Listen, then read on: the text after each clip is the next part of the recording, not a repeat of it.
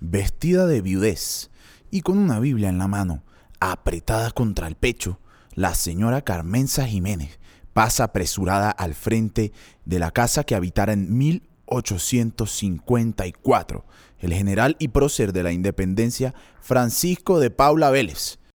Los ecos del grito de libertad y de los trágicos acontecimientos de las guerras civiles del siglo XIX tienen sin cuidado a la no menos megalómana Doña Carmenza, que marcha decidida a enfrentar su propia batalla, por no decir una cruzada feroz.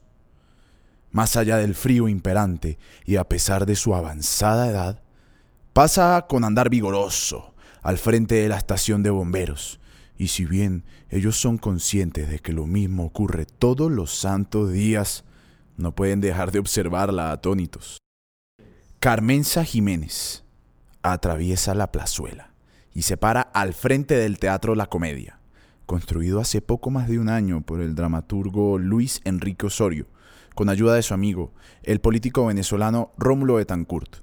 Luego de que el dramaturgo se quedara sin escenario para sus presentaciones a raíz de la demolición del Teatro Municipal en 1952 y recientemente inaugurado. Osorio, reconocido ya entonces como el gran impulsor del teatro colombiano, había fundado primero la Compañía Dramática Nacional y más tarde la Compañía Bogotana de Comedias, y siempre soñó con tener un teatro a la italiana, como el que por fin ha conseguido edificar, con foso y balcones, y hasta con unas habitaciones que él mismo ocupa en el piso más alto por encima de la tramoya. Cuando faltan apenas 10 minutos para el comienzo de la función matinal en la comedia, doña Carmenza despliega su Biblia. Se persigna ceremoniosamente y grita. La comedia no es de Dios. A continuación, se dispone a leer a viva voz y sin ton ni son diversos pasajes del llamado libro sagrado. Vaya superchería. Mientras los nobles asistentes al teatro la escuchan consternados y confusos, los más aviesos la ignoran o se burlan. El singular conflicto ha tenido como punto de partida algo más que la casualidad. Doña Carmenza posee un negocio de escapularios y demás perendengue religioso justo a un costado del teatro. Y al ser una persona de férreos, aunque anticuados principios, no se siente muy animada de tener que soportar las actividades de los nuevos y estrafalarios vecinos artistas venidos quién sabe de dónde.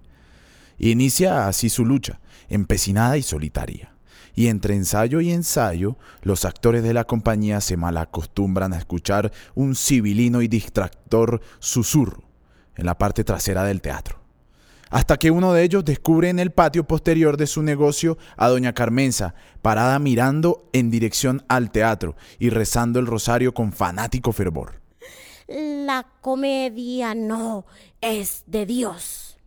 Señora Jiménez, ¿pero qué dice? ¿Cómo no va a ser la comedia de Dios si se supone que Dios son todas las cosas? La risa no.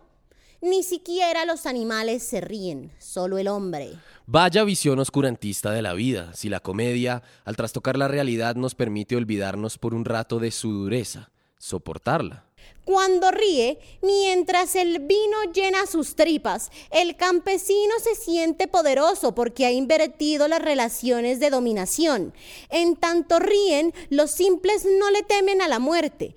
Luego, cuando dejan de reír, ese miedo vuelve a imponerse. Ya, ya. Según su lógica, la risa distrae al hombre común del miedo. ¿Habla usted de hombre común? Ya me habían dicho que usted era comunista.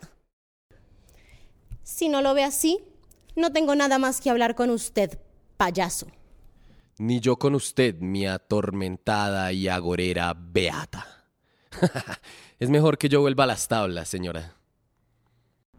Pues muy poco tiempo puede disfrutar Luis Enrique Osorio de su teatro, ya que apenas unos cuantos meses después de confrontar a la fervorosa dama, debe exiliarse de Colombia ante el aterrador acoso del gobierno militar de Rojas Pinilla condenado al ostracismo, pérfido del destino si es que existe, el recinto de sus sueños deja de llamarse de la comedia y pasa penitente por años, de mano en mano, hasta que en 1986 lo adquiere el Teatro Libre.